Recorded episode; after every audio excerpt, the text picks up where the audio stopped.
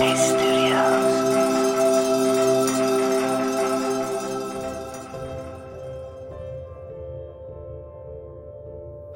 my name's Andy, and welcome to Radio Headspace and to Thursday morning.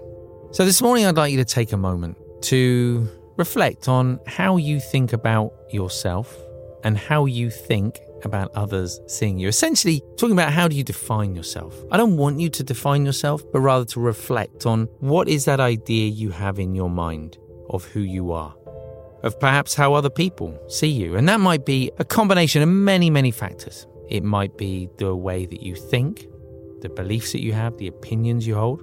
It might be an expression of your passion, your emotions in life. It could be an expression of your skills, your talents, the way you present things in the world. Or it could be a reflection of what you do in the world, perhaps a career or the people you look after, whatever it might be. That idea is not only sort of very small, quite sort of limiting, but it's also sort of very fixed. And there's the possibility that over time we can let go of some of those fixed ideas. We can loosen it up a little bit and maybe even go beyond it altogether. But I'll come back to that in a moment. How often have you been in a social situation, maybe even a business situation, where people have asked you, So what do you do? It's almost the first question. After sort of, Hi, my name, is the first question, What do you do? Almost as though for that other person, they're trying to work out, Okay, so who is this person? Where do I put them in my mind?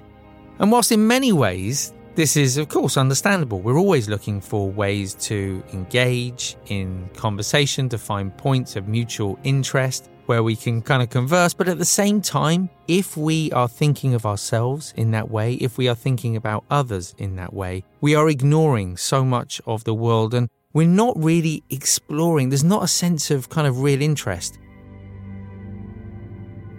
I always loved the difference in sort of the way we might speak to a child. So, what do you like doing? Versus how we speak to an adult. So, what do you do?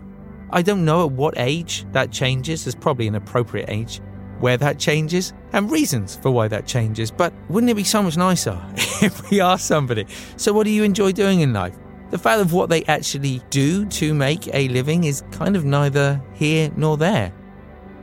I remember back at the monastery, someone far far wiser than me, saying that we're not what we do, we're not what we say, we're not even what we think.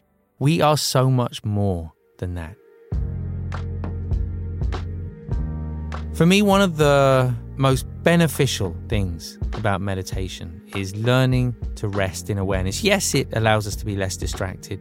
Yes, it allows us to be more present and everything else. But the thing it allows us to do is to go beyond our thoughts so that we're no longer limited by that definition we have in our mind. We're no longer limiting others by that definition that we have in our mind. Instead, the mind is free. We're able to connect with people in a way that doesn't limit or define, where there is a sense of space, a sense of limitless potential, or however else we like to think about it.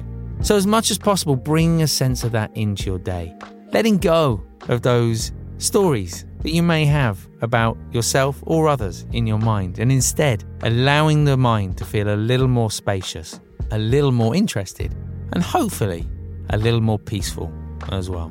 Have a great day today. Thanks for listening. I look forward to seeing you back here tomorrow.